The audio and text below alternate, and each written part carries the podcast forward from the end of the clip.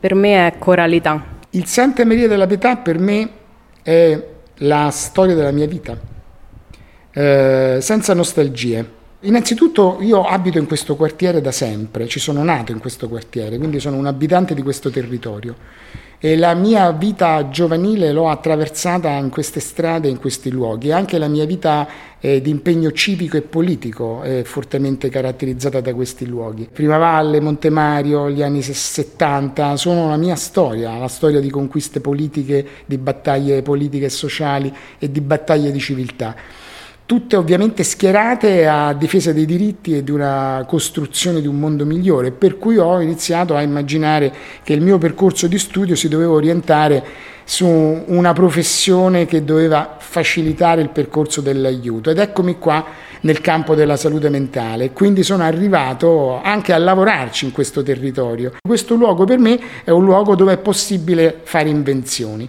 Qui dentro sono, sono presenti le voci di migliaia di persone che hanno contribuito a costruire una dimensione nuova di questo spazio.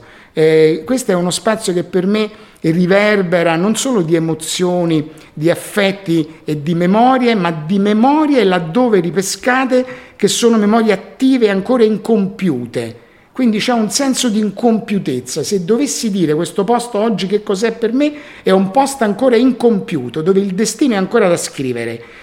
Eh, ho conosciuto anche mia moglie in questo spazio. Quando dico che ho conosciuto mia moglie in manicomio devo spiegare il perché, perché poi spesso qualcuno dice ma lui il dottore si è sposato una paziente. Eh, a parte il fatto che non ci sarebbe niente di male laddove fosse stata così. No, No, ho conosciuto mia moglie perché mia moglie era una, una compagna del territorio all'epoca, eh, lavorava in un circolo culturale che era Giacomo di Cristallo, e militavo in democrazia proletaria nella sezione di Prima Valle, quindi avevamo tantissime iniziative congiunte con gli altri amici delle varie realtà associative eh, e anche delle altre dire, situazioni politiche che in qualche modo viaggiavano a sostegno della riforma psichiatrica già all'epoca. Eh, sono arrivato qui un giorno perché c'era una festa. Entriamo nella sala e vediamo tutto un allestimento di, di, di, persone che recitano poesie. Quindi io faccio, ma che palle, recitano pure le poesie oggi. Pensavo che qui ci fosse un po' di musica. E invece sto lì e guardo e dopo un po' vedo che, che cacchio di poesie recitano. E mi avvicino e passa questa giovane ragazza bionda, carina dell'epoca, dell'epoca ma ancora carina, eh, che dice adesso io vi reciterò eh, una bellissima poesia che è L'urlo di Allen Ginsberg. Io mi sono fatto una risata clamorosa nella sala.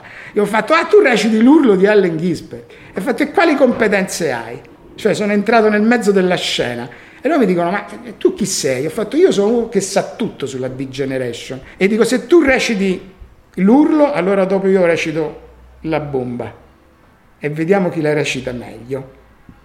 A memoria è un luogo di storia e memoria. Eh, io userei il concetto di Engedenken. Memoria e conoscenza. Per me è un miscuglio tra arte e cultura, il miscuglio eh, perfetto. Rappresenta la mia infanzia e anche un percorso di introspezione e ricalibrazione. È sensibilizzare alla salute mentale.